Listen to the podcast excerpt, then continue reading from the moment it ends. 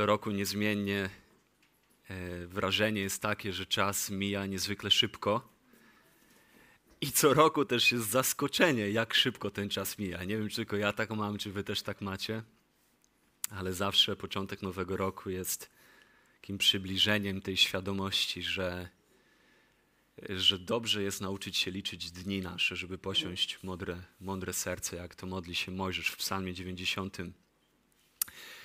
I początek nowego roku jest dobrym czasem, żeby, żeby sobie przypominać o czasie i jego ulotności i też o tym, o czym pisze Paweł w liście do Efezjan, że musimy nauczyć się wykupywać czas, wykupywać, odzyskiwać czas, wykorzystywać go jako okazję, dlatego że dni są złe, mówi Paweł.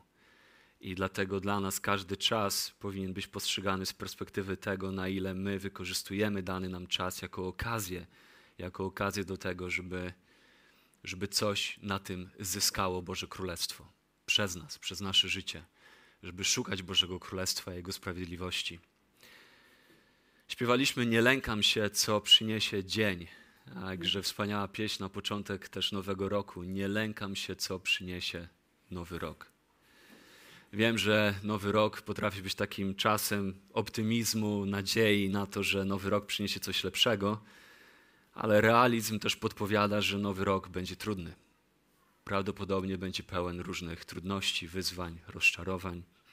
Chciałbym, żebyśmy dzisiaj mogli spojrzeć na pewną historię biblijną, która w jakiś sposób, mam nadzieję, pomoże nam uzbroić się na nowy rok we właściwą perspektywę w obliczu tego wszystkiego, co nowy rok może przynieść. Jest to niezwykła historia, w niezwykły sposób napisana, bardzo ciekawa. W historiach tak to bywa, w opowieściach. Jest to opowieść historyczna, na faktach oparta, można nawet powiedzieć, na faktach autentycznych oparta historia. I w historiach jest tak, że aby była ciekawa, no to musi w historii istnieć jakieś zagrożenie. Musi istnieć jakiś konflikt, musi mieć miejsce jakieś napięcie, trochę niebezpieczeństwa, trochę moralnych dwuznaczności. No i ostatecznie też musi mieć miejsce rozwiązanie tego napięcia i, i tego konfliktu. Tak są definiowane dobre historie. Autorzy i pisarze, scenarzyści, reżyserzy mawiają, że łatwiej jest wręcz opisywać zło niż dobro. Łatwiej ożywić zły charakter, aniżeli dobry. Może powodem jest to, że po prostu złe postacie wydają się nam po prostu bardziej naturalne, bardziej rzeczywiste, bardziej zrozumiałe, łatwiej wytłumaczalne, po prostu bliższe nam. Bo kto przecież ma ochotę czytać o bardzo dobrym Bogdanie, który obudził się rano, miał bardzo dobry dzień? Nikt takiej historii nie lubi, nikt takiej historii nie chce czytać. W końcu życie nas wszystkich nie wygląda jak życie dobrego Bogdana, który się obudził i ma dobry dzień. Wszyscy raczej doświadczamy problemów, presji, konfliktów, zmagamy się, przechodzimy przez próby i nierzadko odnosimy porażki w tych próbach. Jest tyle różnych prób, ilu jest ludzi. Bieda, presje materialne, samotność, rozczarowania, diagnozy, choroba, słabość, ból, niepokój, rozpadające się relacje, doznane krzywdy, zranienia, strach, niepokój. To tylko garstka rzeczy, przez które przechodzimy i którym prawdopodobnie będziemy stawiać czoła też i w tym roku. I jako chrześcijanie myślę, że zgodnie pewnie moglibyśmy powiedzieć, my, którzy jesteśmy pojednani z Bogiem przez Chrystusa i chcemy iść za Chrystusem i oddawać Bogu chwałę wszystkim, co mamy i wszystkim, czym jesteśmy i kim jesteśmy. Myślę, że zgodnie możemy powiedzieć, że próbą wszystkich prób jest dla nas codzienna walka z naszym grzechem, z naszymi nieprawościami, z tym, co złe, co wciąż w nas mieszka i w nas drzemie i wylewa się z naszych myśli, z naszych słów i przejawia się w naszych czynach. Nasz grzech. Bo mówimy, że kochamy Boga i chcemy Go czcić, a mimo to tak często przegrywamy z grzechem, poddajemy się Jemu. I nie zrozumcie mnie złe, źle, nie, nie, nie jestem malkontentem, nie, nie zamierzam być Grinchem, który jak zepsuł święta, tak ja chcę zepsuć wam wejście w nowy rok. Ale raczej chcę być realistą i, i patrzeć realistycznie na to, że, że ten rok prawdopodobnie okaże się trudny. A może już wielu z was, wchodząc w ten rok, weszło w ten rok z różnego rodzaju trudami i bolesnymi doświadczeniami. W Ewangelii Jana w szesnastym rozdziale, trzydziestym trzecim wersecie, kiedy Jezus przygotowuje się do tego czasu, kiedy zostawi uczniów, mówi do nich tak: na świecie będziecie mieć ucisk. I to jest niezwykłe, jeżeli chodzi o Boże Słowo, że ono nie, nie słodzi w fałszywy sposób, nie fałszuje rzeczywistości, nie mydli oczu, przedstawia życie takim, jakim ono jest dla Bożych dzieci, jakim ono będzie dla Bożych dzieci. Ale ufajcie, ja zwyciężyłem świat. I pomaga im spojrzeć na to trudne życie, które jest przed nimi, z właściwą perspektywą ufności Jemu, który zwycięża świat. Więc możliwe, że nasze życie może okazać się w tym roku historią rozczarowań, porażek, bólu, cierpienia. I zamiast jakiegoś górnolotnego kazania motywacyjnego, chciałbym dzisiaj realistycznie, patrząc na rzeczywistość i też szczerze was kochając i troszcząc się o was, pomóc w jakiś sposób uzbroić nas, skalibrować nasze myślenie, nastroić nas jak taki instrument z nadzieją, że te struny utrzymają właściwą tonację, właściwy ton przez jakiś czas, a może i te myśli będą powracać do nas w tym nowym roku, aby właśnie mieć właściwą perspektywę na to, gdzie w tym wszystkim jest i będzie Bóg, w tym wszystkim, co jest przed nami. Więc spojrzymy na pewną historię w Biblii. Jest to historia Rut, historia księgi Rut, która opisana jest w starotestamentowej księdze, która się nazywa Księgą Rut. Jest to księga bardzo krótka, składa się z czterech rozdziałów. Znajduje się ona zaraz po pięcioksiągu. Mamy Jozuego, mamy sędziów i potem po sędziach jest ta krótka księga Rut. I chciałbym, żebyśmy w tej historycznej opowieści, opowiadającej o prawdziwych zdarzeniach, o prawdziwych postaciach, zobaczyli Boga, przede wszystkim zobaczyli Boga, który, który w suwerenny i łaskawy sposób okazuje dobroć i wierność swoim ludziom, działając pośród nich i działając pośród najmroczniejszych okoliczności. Zobaczyli Boga, który w wierności realizuje swoje dobre obietnice. Boga, który jest wierny swoim obietnicom i nawet pośród zawodów ludzi, tego jak ludzie zawodzą, on pozostaje wierny, by realizować swoje dobre obietnice. Nawet właśnie w okolicznościach, które mogą wydawać się za najbardziej tragiczne. Chciałem, żebyśmy mogli zobaczyć Boga, który jest zaprawdę pasterzem swojego ludu. Rut, Księga Rut. Księga Rut, tak jak powiedziałem, znajduje się w Starym Testamencie, jest krótka, cztery krótkie rozdziały. Jest to jedna z dwóch ksiąg w Biblii, która nazwana jest imieniem kobiety. Nie wiemy, kto tę księgę napisał. Prawdopodobnie był to ktoś z dworu królewskiego. Wiemy to na podstawie czwartego rozdziału, wersetów osiemnaście do dwudziestu dwóch, gdzie są opisany jest rodowód, więc prawdopodobnie napisana jest przez kogoś, kto miał dostęp do kronik królewskich, dworu królewskiego. Prawdopodobnie historycy bibliści oceniają, że napisana została w dziesiątym wieku przed naszą erą. Jest piękną historią, wspaniale opowiedzianą, zawiera wszystkie cechy dobrej historii. Jest historią przede wszystkim o dobroci Boga, właśnie o dobroci Boga, który łaskawie i suwerennie okazuje wierność swojemu ludowi. Akcja Księgi Rut rozgrywa się w kontekście bardzo mrocznych i krwawych czasów sędziów. To jest ta księga, która poprzedza Księgę Rut. Kiedy to w Izraelu, czytamy w Księdze Sędziów, nie ma króla i wszyscy robią to, co słuszne w ich oczach. ludzie postępują według własnych definicji dobra. Odkładają Boże prawo, Boże przykazania, Boże standardy, odkładają na bok i decydują się żyć w autonomii, decydują się sami definiować to, jak życie narodu ma wyglądać. I w Księdze Sędziów widzimy, jak to postępuje, jak to prowadzi do cykli różnego rodzaju przekleństw, które spadają na społeczeństwo Izraela z powodu jego odrzucenia Bożego prawa. I każdy cykl jest tak naprawdę spiralą prowadzącą ten naród na głębsze i głębsze dno. Aż w końcu czytamy o strasznych rzeczach, które się dzieją w Izraelu w wyniku tego, że ludzie zdecydowali się robić to, co słuszne w ich własnych oczach. Straszne rzeczy opisuje Księga Sędziów, straszne nieprawości, do jakich ludzie się posunęli. I w kontekście tych mrocznych i krwawych czasów rozgrywają się wydarzenia Księgi Rut. Rozdział pierwszy, wersety jeden do pięciu. W czasach, gdy rządzili sędziowie, nastał głód w kraju. Wtedy wyszedł z Betlejemu Judzkiego pewien mąż wraz ze swoją żoną i dwoma synami, aby osiąść jako obcy przybysz na polach moabskich. On nazywał się Elimelech, a jego żona Noemi.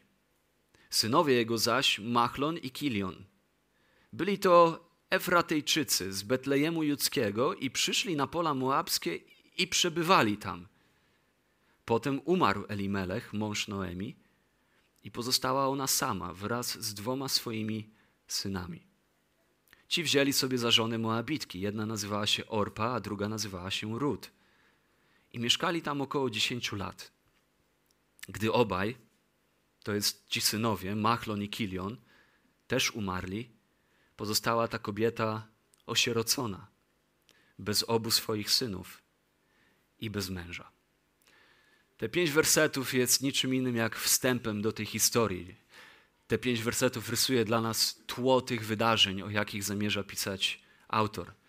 Były to czasy, kiedy Bóg sądził swój lud za jego odstępstwa, za jego nieprawości, za jego bałwochwalstwo. To jest to, o czym powiedziałem, co opisuje Księga Sędziów. I już w pierwszym zdaniu Księgi Rut widzimy, że kontekstem są właśnie te czasy. I prawdopodobnie głód, o którym mowa jest tutaj, który nastał w kraju, w Betlejem, to jest głód, który był niczym innym jak jednym z przejawów takiegoż to właśnie Bożego Sądu za nieprawości i bałwochwalstwo i nieposłuszeństwo Bożemu prawu, Bożego ludu. To jest to, o czym mówi Księga Powtórzonego Prawa, trzydziesty drugi rozdział, o przekleństwach, które mają spaść na Boży lud, kiedy ten lud będzie gardził Bożym prawem i będzie gardził Bożymi, Bożymi przykazaniami.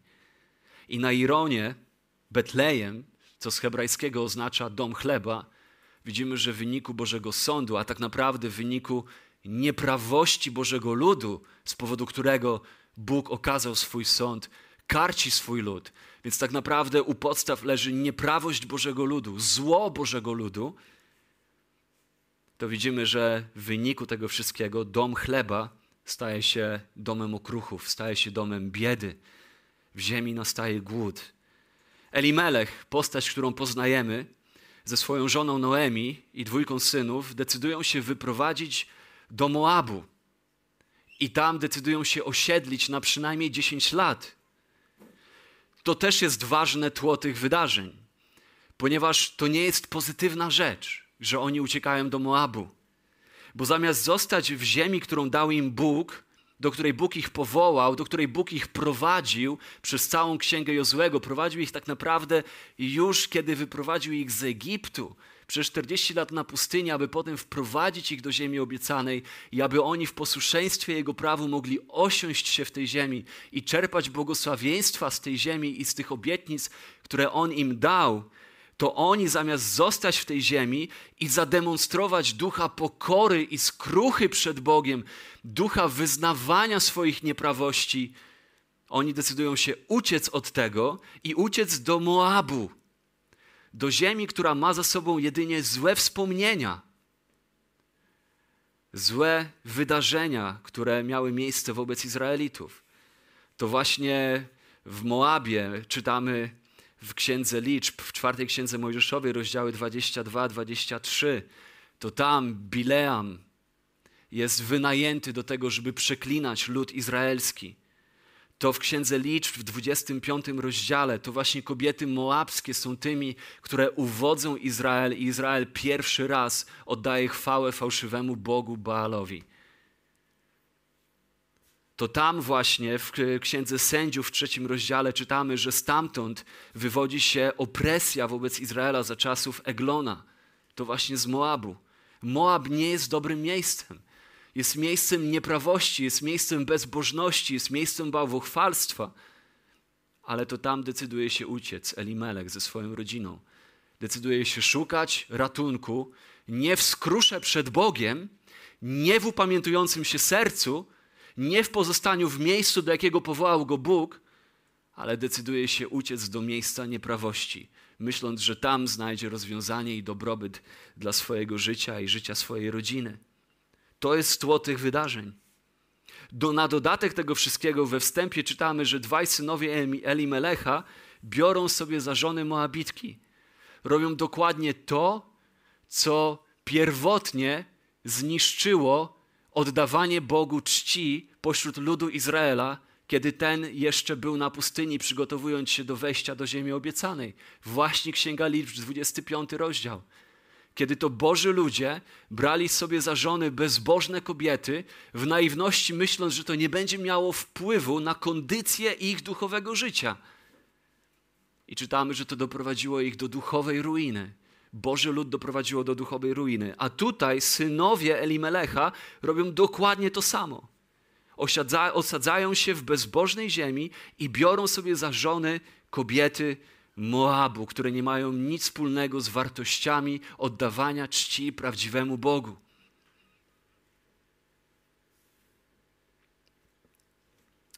Tym samym postępują wbrew zakazom przymierza mojżeszowego opisanym w piątej Księdze Mojżeszowej, w siódmym rozdziale, wersety trzy i cztery chociażby. Elimelech oraz synowie umierają bezdzietni. Możemy się domyślać, że może też w wyniku Bożego karcenia za ich nieposłuszeństwo, Bożemu prawu, i Noemi zostaje sama z dwiema synowymi. I tak zaczyna się nasza historia, jej właściwa część. Jeżeli chodzi o historię Księgi Rut, możemy ją podzielić więc tak. Pierwszy rozdział, pierwsze pięć wersetów to jest wstęp. Potem mamy od szóstego wersetu pierwszego rozdziału aż do czwartego rozdziału dwunastego wersetu mamy rozwinięcie tej historii. Wstęp, rozwinięcie. Potem mamy wersety trzynaście siedemnaście, czwarty rozdział. Czwarty rozdział trzynaście siedemnaście to jest zakończenie i ostatnie kilka wersetów od osiemnaście do dwudziestu dwóch to jest epilog. Mamy wstęp, rozwinięcie, zakończenie i epilog. W rozwinięciu mamy cztery sceny. Cztery rozdziały i cztery sceny. Pierwszy rozdział, pierwsza scena to jest podróż do Betlejem. Druga scena to jest na polach Boaza, to jest drugi rozdział. Trzeci rozdział, odsłona trzeciej sceny na klepisku. I czwarty rozdział, czwarta scena przy bramach. I tak się układa ta historia. Tematycznie możemy powiedzieć, że księga jest zasadniczo o dobroci. O dobroci, łaskawości i miłosierdziu. I w tej ponurej scenerii tej historii widzimy dwie rzeczy. Po pierwsze widzimy dobroć i życzliwość ludzi. Widzimy przejawy dobroci i życzliwości ludzi w trudnych sytuacjach, ale po drugie przede wszystkim widzimy przejawy Bożej dobroci. Spójrzmy więc najpierw na przejawy ludzkiej życzliwości, ludzkiej dobroci. Kiedy czytamy tę historię, to myślę, że zwłaszcza na początku, zanim dotrzemy jeszcze do drugiego i trzeciego rozdziału, to to, co szczególnie wyłania się przed naszymi oczyma, to jest właśnie demonstracja ludzkiej dobroci. W trudnych okolicznościach główni bohaterowie księgi żyją w sposób charakteryzujący się przynajmniej częściowo dobrocią i życzliwością. Czytamy od wersetu szóstego do czternastego. Wtedy wybrała się wraz ze swoimi synowymi i wróciła z pól moabskich, gdyż usłyszała na polach moabskich, że Pan ujął się za swoim ludem i dał im chleb. Wyszła tedy z miejscowości, w której przebywała, a wraz z nią obie jej synowe. I wybrały się w drogę powrotną do ziemi judzkiej. Wtedy rzekła Noemi do obu swoich synowych: idźcie, powróćcie, każda do domu swej matki. Niech Pan okaże wam dobroć, jak wy okazałyście zmarłym i mnie. Niech Pan sprawi, aby każda z was znalazła dom u boku swojego męża i pocałowała je. A wtedy one głośno zapłakały i rzekły do niej: my z tobą wrócimy do twojego ludu. Lecz Noemi odpowiedziała: zawróćcie, córki moje, po cóż macie iść ze mną? Czy mogę jeszcze urodzić synów, którzy by zostali waszymi mężami? Zawróćcie, córki moje, idźcie, gdyż jestem za stara, aby wyjść za mąż. A choćbym nawet pomyślała, że jest jeszcze nadzieja, a nawet choćbym tej nocy wyszła za mąż i od razu urodziła synów, to czy wy czekałybyście, aż dorosną? Czy miałybyście wyrzec się ponownego za mąż pójścia? Nie, córki moje, boć wielką gorycz mam w duszy ze względu na was, że przeciw mnie zwróciła się ręka Pana. Lecz one jeszcze głośniej zapłakały. Potem Orpa ucałowała swoją teściową, lecz Rut pozostała przy niej. Widzimy tutaj przejawy dobroci i życzliwości ludzi. Mamy Orpę, Orpa opisana jako jedna z tych synowych wraz z Rut. Widzimy rozrzewnioną, płaczącą, współczującą Noemi. Płacze wraz z nią, oferuje powrót z nią do jej ojczyzny, chce przy niej zostać, chce być dla niej wsparciem.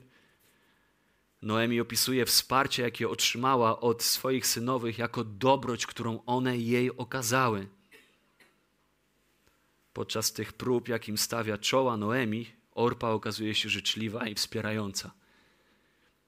Mamy Noemi. Noemi, która także okazuje życzliwość swoim synowym, jest wyrozumiała wobec nich. Widzimy Noemi, która życzy im jak najlepiej, która na swój sposób chce dla nich tego, co najlepsze. Modli się za obie synowe. Niech Bóg wam błogosławi. Prosi Boga, aby Bóg obdarzył je taką samą dobrocią, jako one obdarzają ją. Ona woła, modli się, błogosławi im, aby obie kobiety doznały ulgi w domu innego męża. Ona chce, żeby one nie zestarzały się w samotności. Ona chce dla nich kolejnej rodziny, kolejnego za mąż pójścia. Ona obawia się, co się stanie z nimi, jeżeli one przyłączą się do niej, jako Moabitki pójdą do ziemi izraelskiej. Jaka przyszłość ich będzie czekać, jaka pustka i samotność. I widzimy postawę Noemi, postawę troski, życzliwości, dobroci wobec swoich synowych. Ostatecznie oczywiście w tej księdze dowiemy się, że Bóg odpowiada na tę modlitwę, to wołanie, to błogosławieństwo Noemi, żeby te synowe doznały ulgi w domu innego męża. Przynajmniej tak się dzieje w przypadku Rut, tylko że to się nie zadzieje w sposób, w jaki Noemi tego oczekiwała. No i oczywiście mamy Rut. Orpa jest życzliwa i wspierająca, Noemi jest uprzejma i troszcząca się o dobro swoich synowych, ale wydaje się, że jeszcze większą dobroć okazuje Rut. Wersety czternaście do dziewiętnastu. Rut pozostała przy niej. Następnie rzekła Noemi: oto twoja szwagierka wraca do swojego ludu i do swojego Boga, zawróć i ty ze swoją szwagierką. Lecz Rut odpowiedziała: nie nalegaj na mnie, abym cię opuściła i odeszła od ciebie. Albowiem dokąd ty pójdziesz i ja pójdę. Gdzie ty zamieszkasz i ja zamieszkam. Lud twój, lud mój, a Bóg twój, Bóg mój. Gdzie ty umrzesz, tam i ja umrę i tam pochowana będę. Niech mi uczyni Pan cokolwiek zechce, a jednak tylko śmierć odłączy mnie od ciebie. Noemi, widząc, że tamta obstaje przy tym, aby iść z nią, zaniechała z nią dalszej rozmowy. I szły obie, aż doszły do Betlejemu. A gdy doszły do Betlejemu, powstało z powodu z nich w całym mieście wielkie poruszenie i kobiety mówiły: czy to jest Noemi? Więc Rut tutaj na początku musi stawić opór czemuś, co możemy pomyśleć, że jest liberalnością Noemi. Noemi, która nalega, by Rut wróciła z Orpą do Moabitów i do jej bogów. Noemi, która powinna wiedzieć, że to są fałszywi bogowie, a jednak na, nakłania Rut: ty wróć do swojego ludu i do swoich bogów. Wydaje mi się, że nie do końca Noemi jest tutaj liberalna i mówi, a nie ma znaczenia, w co ty ród będziesz wierzyć. Myślę, że po prostu to jest jej sposób na okazanie troski. Troski wobec, wobec Noemi i wobec tego, jaka przyszłość ją czeka. Ród, yy, przepraszam, wobec ród. Noemi po prostu patrząc bardzo po ludzku, przyziemnie, widząc jedynie to, co jej oczy są w stanie zobaczyć, ona nie widzi przyszłości dla swojej synowej w Betlejem. Żydowscy rabini powiedzieli, że w tych wersetach Noemi jest wzorem tego, jak postępować z prozelitami.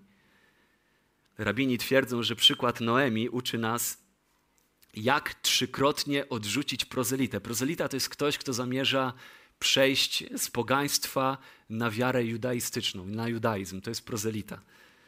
Więc rabini twierdzą, że przykład Noemi uczy nas, jak postępować z prozelitami. Z kimś, kto wydaje się, że chciałby się nawrócić, żeby sprawdzić, czy jest szczery i pokazać mu, że trudno jest być Żydem. Albo my, nie wiem, dzisiaj byśmy mogli powiedzieć, jak pokazać komuś, że trudno jest być chrześcijaninem. To znaczy, że trzeba napierać na tę osobę, żeby nie szli za Jezusem do trzech razy, a potem jak już zdecydują się dalej pod, do tego, żeby pójść za Chrystusem, no to, to znaczy, że to było szczere i prawdziwe. Ja myślę, że po prostu Noemi stara się być troskliwa w ograniczeniu swojego zrozumienia i w tym, jak przyziemnie patrzy na rzeczywistość, którą jej oczy są w stanie dostrzec. Obawia się po prostu, że po powrocie do Judy ona nie będzie w stanie ani utrzymać siebie, ani utrzymać synowej, ani zapewnić jej przyszłości. Tak więc dwie synowe stoją na rozdrożu i muszą dokonać wyboru. Noemi skutecznie odwodzi jedną z nich do pójścia za nią, ale z drugą jej się nie udaje. Orpa jest tą, która zawraca, żeby służyć bogom swoich ojców. Rut jednak idzie dalej z Noemi. I żadna z synowych nie jest zmuszona do swoich decyzji. To jest życzliwość Rut, to jest dobroć Rut, to jest troska, miłość do Noemi. Ona dobrowolnie wybiera kierunek swojego działania. Podróż do Izraela jest dobrowolna. I Rut dokonuje tego wyboru nawet wobec pewnej względnej opozycji, opozycji ze strony Noemi. Podróż Rut z Noemi, z Moabu do Judy prawdopodobnie obejmowała dystans kilkudziesięciu mil. Podróż ta jednak jest o wiele ważniejsza niż sugeruje ten krótki dystans, bo opuszczając swój lud i udając się z Noemi do Betlejem, Rut okazuje wielką wiarę, szukanie tego, co Boże, Twój lud, mój lud, Twój Bóg, mój lud, niech Pan uczyni mi to, co uzna za słuszne w Jego oczach i okazuje wielką życzliwość Noemi. Więc widzimy życzliwość ludzi, dobroć ludzi. Zobaczymy w dalszej części coś o wiele ważniejszego, Bożą dobroć, Bóg, który odznacza się dobrocią i łaskawością, ale ta księga bez wątpienia jest pełna też przejawów ludzkiej życzliwości. Powinniśmy dostrzegać przejawy życzliwości wokół nas. To jest dobra cecha. Umieć dostrzegać przejawy Bożej łaski w życzliwości ludzi wobec nas. Dobrze jest dostrzegać życzliwość i dobroć innych wobec nas. Jestem przekonany, że nasze życie tak bardzo, jak potrafi być wypełnione trudnościami i wyzwaniami, i próbami, i cierpieniami, i bólem, i samotnością, i strachem, jestem przekonany, że gdyby każdy z nas się zatrzymał, jesteśmy w stanie dostrzec i wyliczyć przeróżne przejawy życzliwości innych ludzi wobec nas, ich troski i dobroci.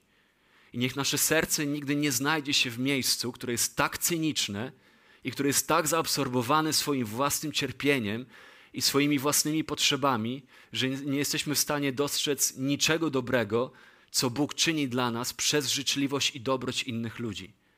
Oby nasze serca nie znalazły się w tym miejscu, nawet w tym roku, bez względu na to, jakie okoliczności miałyby spaść na nas, że przestaniemy potrafić dostrzegać dobroć, miłość i troskę innych ludzi wobec nas.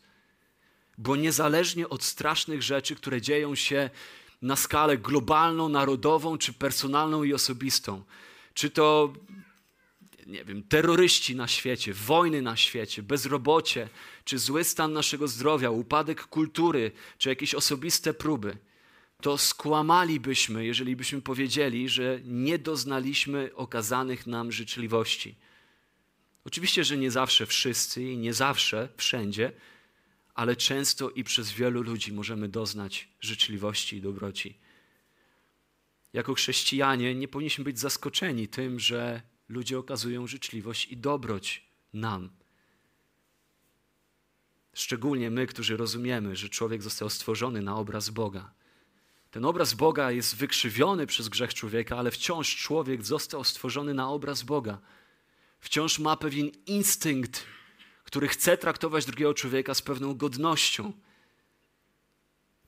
I to dotyczy zarówno chrześcijan, jak i niechrześcijan.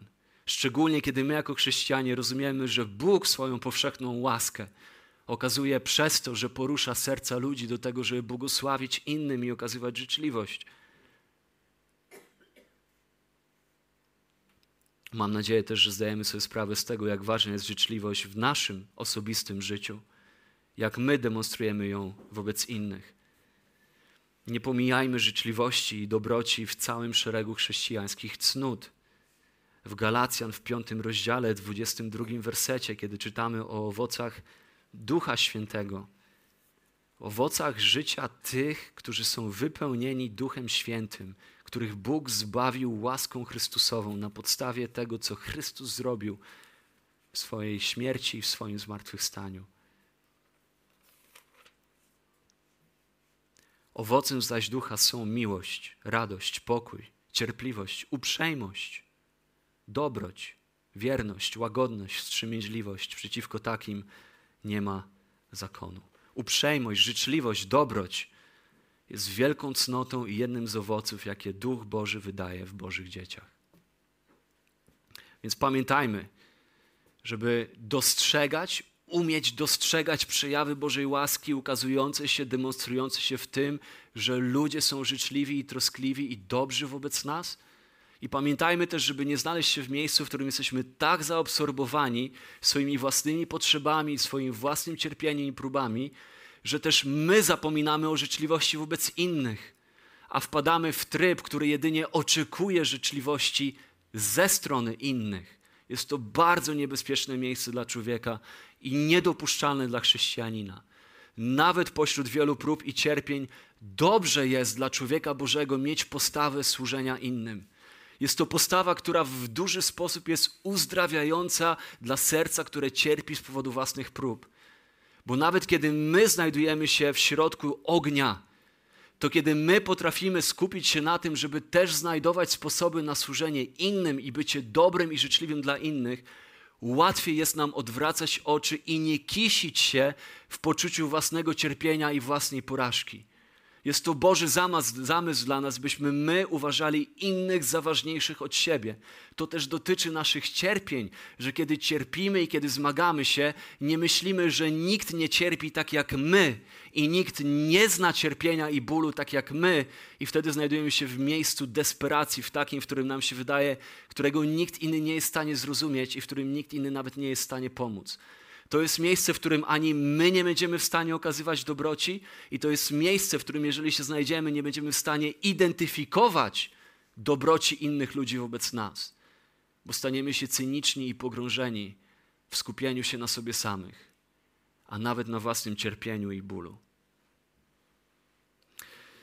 No ale rodzi się pytanie, kiedy docieramy do końca pierwszego rozdziału, czy to właśnie na dobroci ludzi powinniśmy budować swoją perspektywę? Czy ludzie przypadkiem nie są lepsi od Boga? Czy ludzie nie są milsi od Boga? Noemi otrzymuje pomoc dzięki Orpie, Rut, potem dzięki Boazowi. To od nich doświadcza troski i miłości.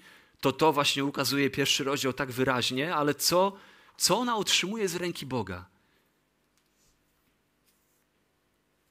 Wersety dziewiętnaście do dwudziestu jeden. I szły obie, aż doszły do Betlejemu, a gdy doszły do Betlejemu, powstało z powodu nich w całym mieście wielkie poruszenie i kobiety mówiły, czy to jest Noemi? A ona rzekła do nich, nie nazywajcie mnie Noemi, nazywajcie mnie Mara, gdyż Wszechmogący napoił mnie wielką goryczą. Bogata wyszłam, a Pan zgotował mi powrót w niedostatku. Dlaczego więc nazywacie mnie Noemi, skoro Pan wystąpił przeciwko mnie, a Wszechmogący zło mi zgotował? Czy ludzie są lepsi od Boga? Pan jest opisany tutaj jako ten, który zgotował jej powrót w niedostatku. Oczywiście ma Rut ze sobą, która jest dla niej życzliwa i dobra, która też będzie dalej kluczem do wielu błogosławieństw, ale na ten moment Noemi tego jeszcze nie wie, ona tego nie widzi. My znamy tę historię. Noemi nie zna jeszcze historii swojego życia. Jej oczy na ten moment widzą niedostatek, jaki zgotował jej Pan. Ona i jej mąż doświadczyli skrajnego głodu, takiego, którego my prawdopodobnie nigdy nie poznamy, nie będziemy wiedzieć, co to znaczy być w skrajnym głodzie. Ona tego doświadczyła. Później doświadczyła śmierci męża, później dwóch synów. Trudno nam sobie wyobrazić, szczególnie w tamtej kulturze, w tamtych czasach, jak bezbronna musiała stać się Noemi. Jak bezbronna musiała się czuć. Synowie nie pozostawili nawet po sobie potomstwa, pozostawili jedynie dwie synowe, poganki, Moabitki. Jej rodzinne imię idzie w zapomnienie, a jej życie wydaje się być definicją porażki. I wydaje się, że to Bóg jest autorem tego. I wydaje się rodzić pytanie, czy ludzie są lepsi od Boga? Czy to w ludziach powinniśmy pokładać ufność? Ale Bóg, mimo że wydawał się nieobecny, był bardzo aktywny. I już w wersecie dwudziestym drugim, w wersecie dwudziestym pierwszym słyszymy narzekania Noemi, a zaraz nasze oczy skierowane są na ród i początek żniw w wersecie dwudziestym drugim. I tak powróciła Noemi, a wraz z nią Rut Moabitka, jej synowa z pól moabskich, a przyszły do Betlejemu na początku żniwa jęczmiennego. I tak jakby kamera scenarzysty, reżysera nagle zmienia punkt widzenia powoli. Jest zainteresowana Bożą opatrznością. Widzimy narzekania Noemi na to, co zgotował jej Pan, ale widzimy Bożą opatrzność, Bożą uśmiechniętą twarz skrywającą się za chmurami tych trudnych wydarzeń, który będzie realizował swoje obietnice i w wierności działał łaskawie i dobrze, nie tylko dla życia Noemi, nie tylko dla życia Rut, ale dla całego narodu Izraela i nawet dla nas dzisiaj, którzy jesteśmy odbiorcami Bożego błogosławieństwa ze względu na to, co Bóg uczynił w historii Księgi Rut. Dojdziemy do tego na końcu. Bóg jest dobry. Bóg okazuje się, że jest wypracowującym błogosławieństwa nawet pośród narzekań i goryczy Noemi. Widzimy powoli, jak On się przetacza swoją, swoją właśnie opatrznością. On jest tym, który sprawia, że kiedy one wracają do Betlejem, akurat tak się zdarzyło, że mają miejsce żniwa. I też się zdarzyło tak, że głód się skończył. Jak my reagujemy na życiowe porażki? Czy to w swoim życiu, czy życiu innych. Czy my stawiamy Boga przed sądem? Czy stawiamy Go przed rozprawą swoich sądów? Czy napełniamy serce goryczą? Czy raczej będziemy pamiętać o tym, że Boża uśmiechnięta twarz zawsze skrywa się za chmurami trudnych doświadczeń wobec Jego dzieci? Możemy czytać właśnie o Bożej opatrzności w Księdze Rut. Bóg zostawia ten natchniony opis dla nas, abyśmy mogli sami nabrać właściwej perspektywy. I widzimy przejawy Bożej dobroci. Zaczynamy widzieć przejawy Bożej dobroci. Noemi opuściła Betlejem głodna wiele lat wcześniej, udała się do Moabu. Teraz stoi przed nią pytanie, czy jako wdowa bez synów, którzy mogliby ją utrzymywać, czy ponownie znajdzie się w głodzie w Betlejem. Ale ze sposobu, jaki kończy się pierwszy rozdział, widzimy, że tak nie będzie. Mają miejsce żniwa. I drugi rozdział pokazuje nam Rut i jej obecność w żniwach. I widzimy przejaw Bożej dobroci, po pierwsze, w zapewnieniu żywności. Przejaw Bożej dobroci w zapewnieniu żywności. Od samego początku Boaz jest tym, który okazuje życzliwość, troskę o Rut. I tutaj Bóg wyraźnie działa przez Boaza, aby zapewnić Noemi i Rut pożywienie. Ósmy werset drugiego rozdziału Wtedy rzekł Boaz do Rut: słuchaj, córko moja, nie chodź na inne pola, aby zbierać kłosy, nie odchodź też stąd, lecz trzymaj się tutaj moich dziewcząt. Więc mają miejsce żniwa i Noemi i Rut idzie pracować na polach, żeby zbierać to, co, to, co spadło podczas zbiorów. Dojdziemy zaraz za chwilę do tego. To, co wypada żniwiarzom, to ci, którzy są ubodzy, ci, którzy są w głodzie, szli na pola i podnosili te upadłe kłosy, żeby w ten sposób zaspokoić swój głód. I to było jak najbardziej właściwe. Więc Rut idzie na miejsca żniw, na, na miejsca, w którym znajdują się pola, i trafia na, na pole Boaza między innymi, i Boaz okazuje jej życzliwość, zaprasza ją, żeby pożywiła się z jego zbiorów. I widzimy werset dwudziesty trzeci drugiego rozdziału: i przyłączyła się ona do służących Boaza, aby zbierać, dopóki nie zakończono żniwa jęczmiennego i żniwa pszenicznego. Mieszkała zaś ze swoją teściową. Mamy tutaj okres kilku miesięcy żywności, zaopatrzenia. Prawdopodobnie od kwietnia do czerwca. Nigdy nie możemy przewidzieć, jak, jakie przyszłe rezultaty przyniosą nasze obecne akty wierności, niezależnie od tego, jak małe mogą się wydawać.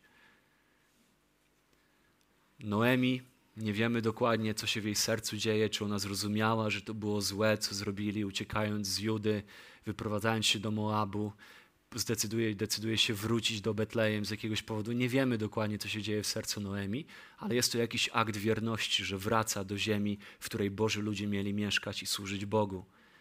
Wraca do tej ziemi. Rut idzie wiernie pracować. Nie, nie, gdzieś nie stoi na rogu ulic, nie, nie robi rzeczy, które są nieprawe, ale idzie pracować na polach. I te małe akty wierności prowadzą do ogromnego zaopatrzenia ich w żywność.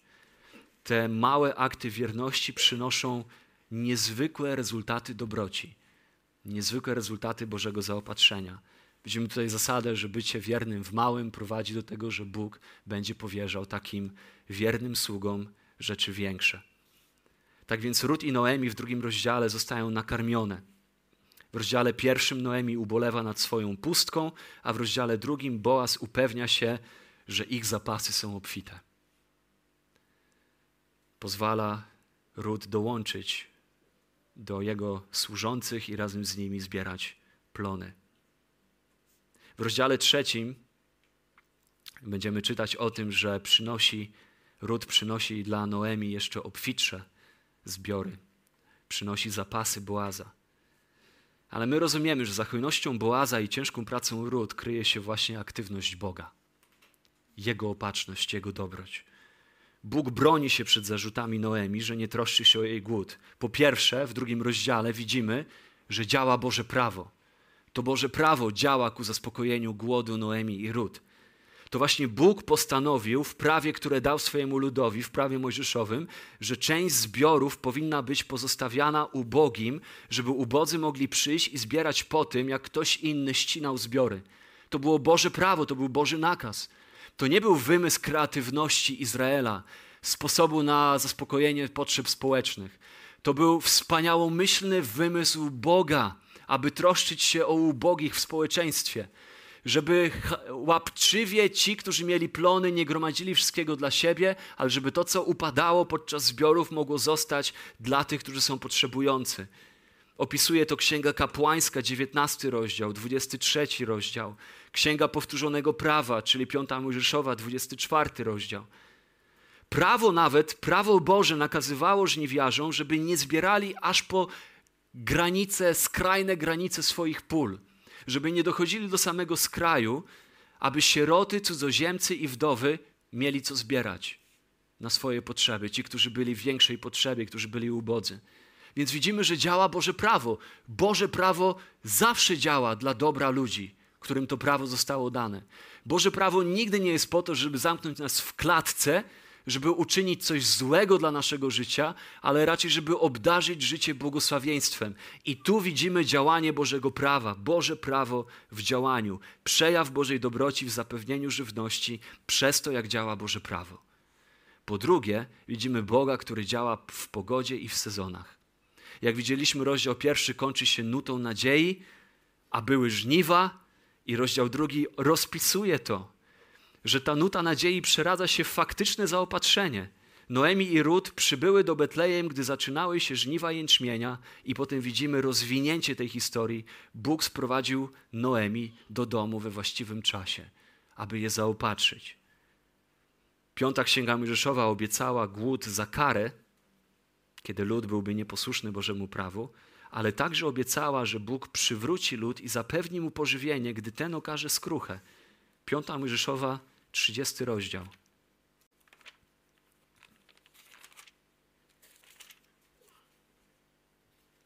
Wersety osiem i dziesięć. Ty zaś, zwraca się prawo do Bożego ludu, nawrócisz się i będziesz słuchał głosu Pana i będziesz spełniał wszystkie Jego przykazania, które ja Ci dziś nadaję i obficie wtedy obdarzy Cię Pan, Bóg Twój, dobrem w każdym dziele Twoich rąk, w Twoim potomstwie, w rozpłodzie Twojego bydła, w plonie Twojej ziemi, gdyż Pan radować się będzie Twoją pomyślnością, jak radował się Twoimi ojcami. Kiedy wrócicie do ziemi, kiedy najpierw będziecie z niej wypędzeni z powodu swojego nieposłuszeństwa, wrócicie i będziecie słuchać przykazań Pana, Bóg się będzie rozkoszował waszą pomyślnością i będzie pomnażał wasze plony. Innymi słowy, to w Jego rękach są pogody, sezony, jest dać i zabrać, i to za Bożą ręką, suwerenną ręką, która działa w pogodzie i w sezonach, widzimy tutaj przejaw Bożej dobroci. To On jest tym, który zmienia te okresy i który głód zamienia na obfitość. Bóg chce, żeby ludzie wiedzieli, Bóg chce, żebyśmy my wiedzieli, że On jest dawcą pożywienia. Nie my ciężką pracą swoich rąk. Nie my, którzy gdzieś tam, nie wiem, doszliśmy do jakiegoś miejsca w życiu i do, dorobiliśmy się jakiejś pozycji w pracy. Bóg jest dawcą wszelkiego błogosławieństwa. To w Jego ręku jest dać pożywienie i wszystko inne. I kiedy Rut wraca do domu i mówi Noemi, że zbierała plony na polu Boaza, Noemi chwali Boga za Jego dobroć. Werset dwudziesty. Drugi rozdział, dwudziesty werset.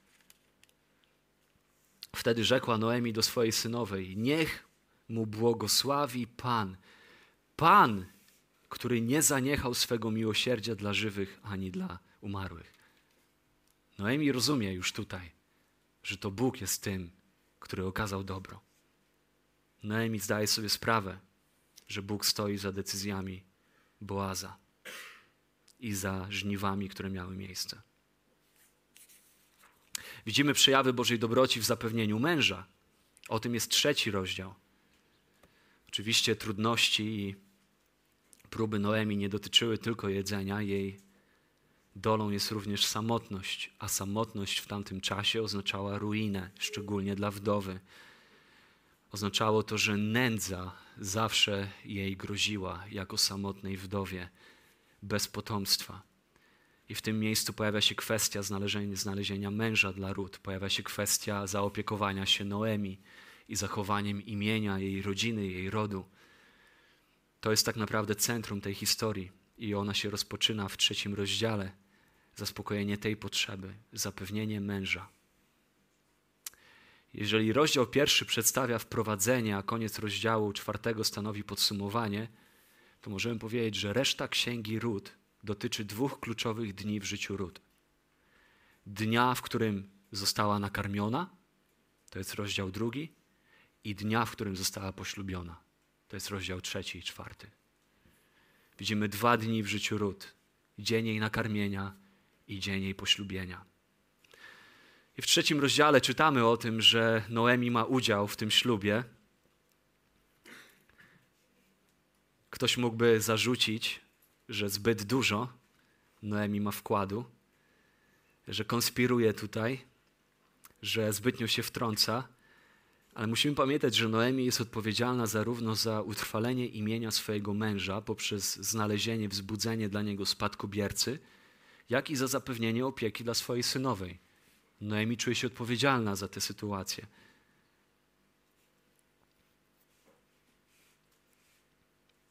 I wszystkie mądre rady Noemi, których udziela Rut, myślę, że mają na celu wypełnienie tej odpowiedzialności. Ona więc instruuje Rut, jak postępować zgodnie z, z panującymi obyczajami, z prawem ziemskim. W starożytnym Izraelu nie oznaczało to odwoływania się do urzędnika jakiegoś miejskiego, urzędnika opieki społecznej czy sądu. To raczej oznaczało do udania się bezpośrednio do osoby, która mogła ci pomóc. I tutaj to właśnie Noemi radzi Rut, że jest pewna osoba, która może nam pomóc. Jest to pewien daleki krewny. I to właśnie robi Rut. Rut tutaj oczywiście ma też swój udział w znalezieniu męża. To ona decyduje się przybyć do Betlejem za swoją teściową, ufając Bogu. Niech Pan zgotuje mi los, jaki uzna. Ufa Bogu Rut. Wybiera pole, na którym będzie pracować. Zachowuje się honorowo, gdy po raz pierwszy spotyka Boaza w rozdziale drugim. Następnie w rozdziale trzecim postępuje zgodnie z instrukcjami, które otrzymała od swojej teściowej. I czytamy w wersecie siódmym. W wersecie piątym, trzy pięć. Odpowiedziała jej, zrobię wszystko, jak mi mówisz, odpowiada Rut Noemi w reakcji na jej rady. Zeszła tedy na klepisko i zrobiła wszystko, co jej kazała teściowa. A gdy Boaz najadł się i pił i był w dobrym nastroju, poszedł położyć się na skraju kupy zboża, wówczas i ona przyszła niepostrzeżenie, odkryła jego nogi i położyła się.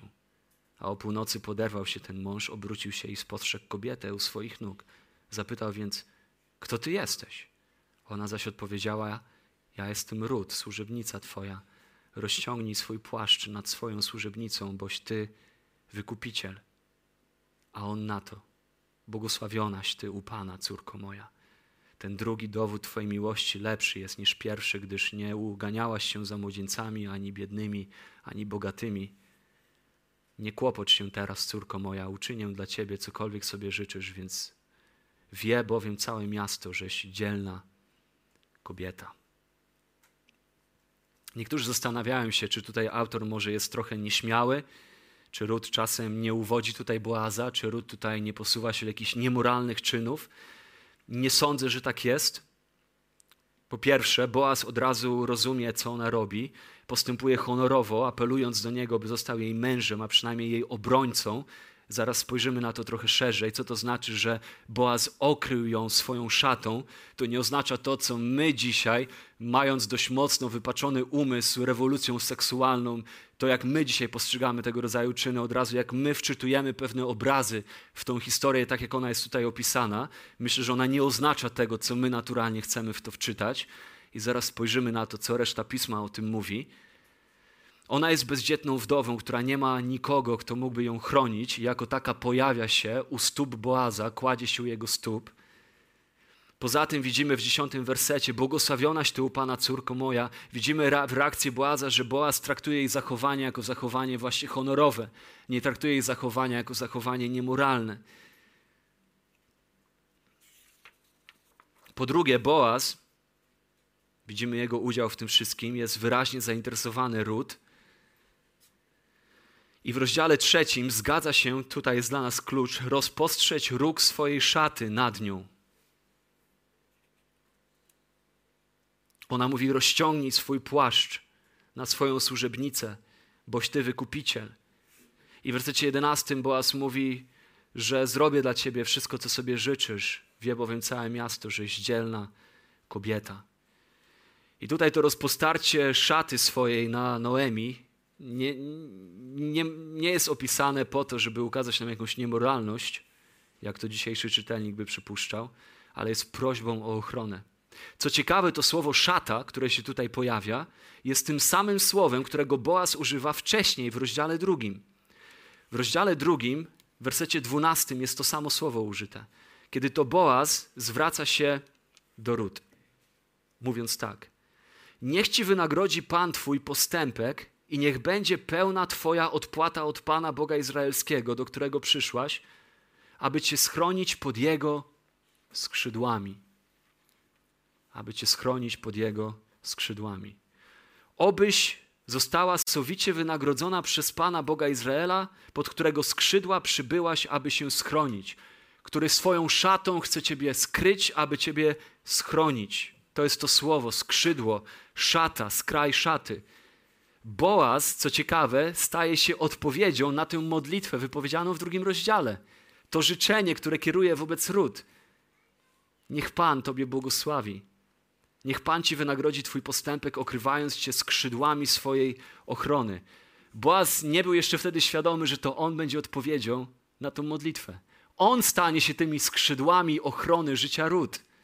I to jest dokładnie ten gest. Boaz sam staje się odpowiedzią na tę modlitwę. Rozpościera swoje opiekuńcze skrzydła nad Rut. Jak ptak nad pisklętami rozpościera swoją szatę nad Rut, symbolizując swoje oddanie dla niej i zobowiązanie, by być dla niej ochroną i być dla niej opiekunem. W tej historii oznacza to zobowiązanie się do zawarcia małżeństwa, co też od razu czyni następnego dnia, do czego dąży następnego dnia. I ten obraz ochronnych skrzydeł jest dość powszechny w Starym Testamencie. Psalm sto czwarty, werset szósty. Umocniłeś ziemię w jej podstawach, Panie. Na wieki wieków się nie zachwieje. Jak szatą okryłeś ją wielką otchłanią. Bóg jest tym, który chroni świat i bierze za niego odpowiedzialność. Okrywa go szatą. Jest tym, który bierze odpowiedzialność za świat. W księdze Ezechiela, szesnasty rozdział, ósmy werset, Pan mówi do swego ludu, Ezechiela szesnaście, osiem. Oto przechodziłem obok Ciebie i ujrzałem Ciebie. Był to Twój czas, czas miłości. Rozciągnąłem pałę, płaszcza, połę płaszcza mego nad Tobą i zakryłem Twoją nagość. Związałem się z Tobą przysięgą i wszedłem z Tobą w przymierze. Wyrocznia Pana Boga stałaś się moją. To jest obraz Boga w miłości rozpościerającego swoją miłość nad obiektem, który potrzebuje troski, opieki i ochrony. I to jest dokładnie to, co czyni Boaz w tej historii.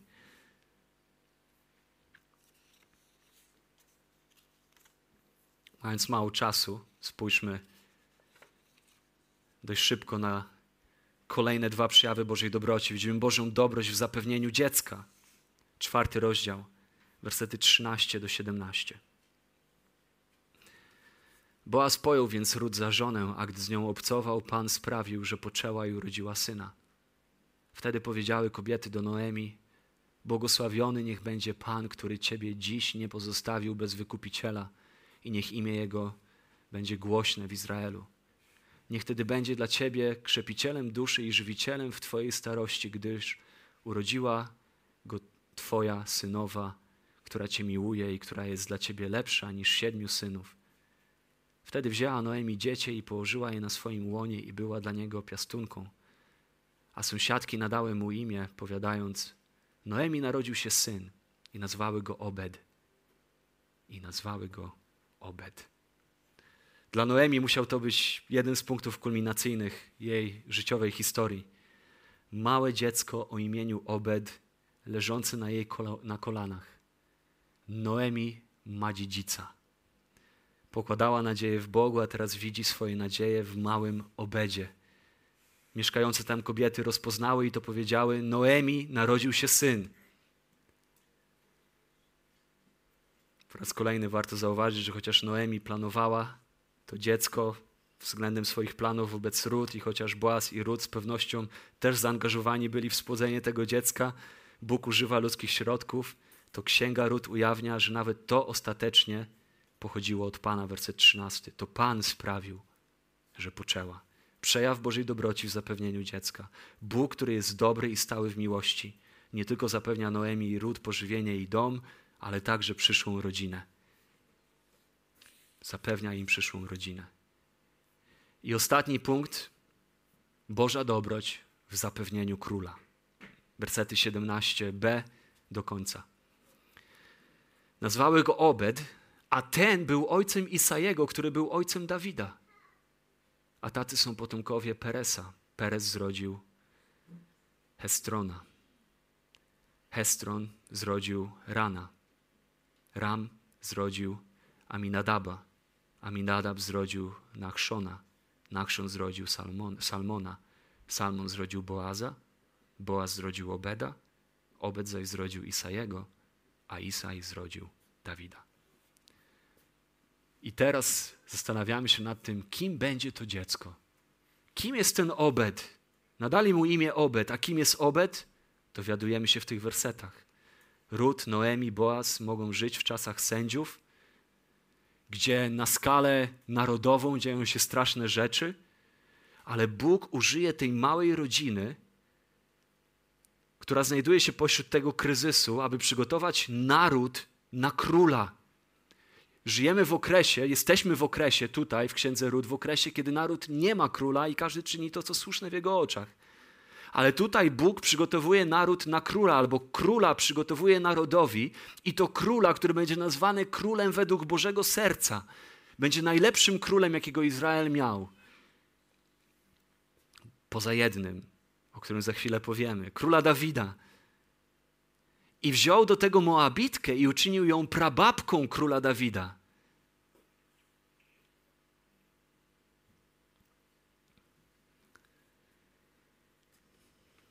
Bóg okazuje swoją dobroć w zapewnieniu króla. Czy ludzie są więc milsi od Boga? No, to jest wyzwanie, które czasami może się pojawiać i w naszych sercach, czy, czy na Bogu na pewno można polegać. No więc mam nadzieję, że Księga Rut zapewnia nas w tym, że jak najbardziej, jeżeli chodzi o obiekt budowania naszej ufności i pokładania naszej nadziei, także i w nadchodzącym nowym roku, to jest nikt inny jak Bóg. Bóg, który też za chmurami trudnych doświadczeń zawsze skrywa swoją uśmiechniętą twarz, która w łaskawości i dobroci wobec swojego ludu realizuje wiernie swoje obietnice. Zawsze. On jest tym, który zawsze współdziała ku dobremu we wszystkim z tymi, którzy Boga miłują. Nie, ludzie nie są milsi od Boga. Nie, ludzie nie są lepsi od Boga. Nawet każda dobroć ludzka jest niczym innym jak przejawem Bożej dobroci i łaskawości, która przejawia się właśnie przez ludzi. Bóg jest niezwykle miłościwy i łaskawy. I oczy dziecka, które patrzyło w górę na Noemi jako na babcię, pewnego dnia oczy tego dziecka spojrzą w dół na wnuka o imieniu Dawid.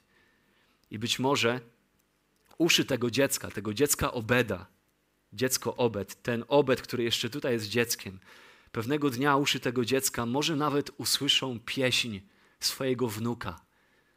Pieśń wnuka, pieśń Dawida, który będzie śpiewał o wiernej miłości Boga, o chesed Pana. Ten hebrajski zwrot, który mówi o wiecznej miłości Pana, Jego dobroci. Być może Dawid mógł śpiewać o Bożej miłości z taką pewnością, po części dlatego, że znał historię narodzin swojego dziadka Obeda. Może Dawid był świadomy tego, skąd się wzięła jego rodzina, w jakich okolicznościach Bóg do tego doprowadził, będąc wiernym swoim obietnicom.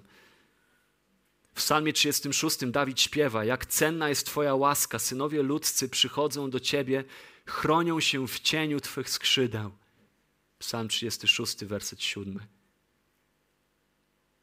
Więc oto historia Rut, która zaczyna się bardzo nisko, na dnie, a kończy się bardzo wysoko, w miejscach wyniosłych.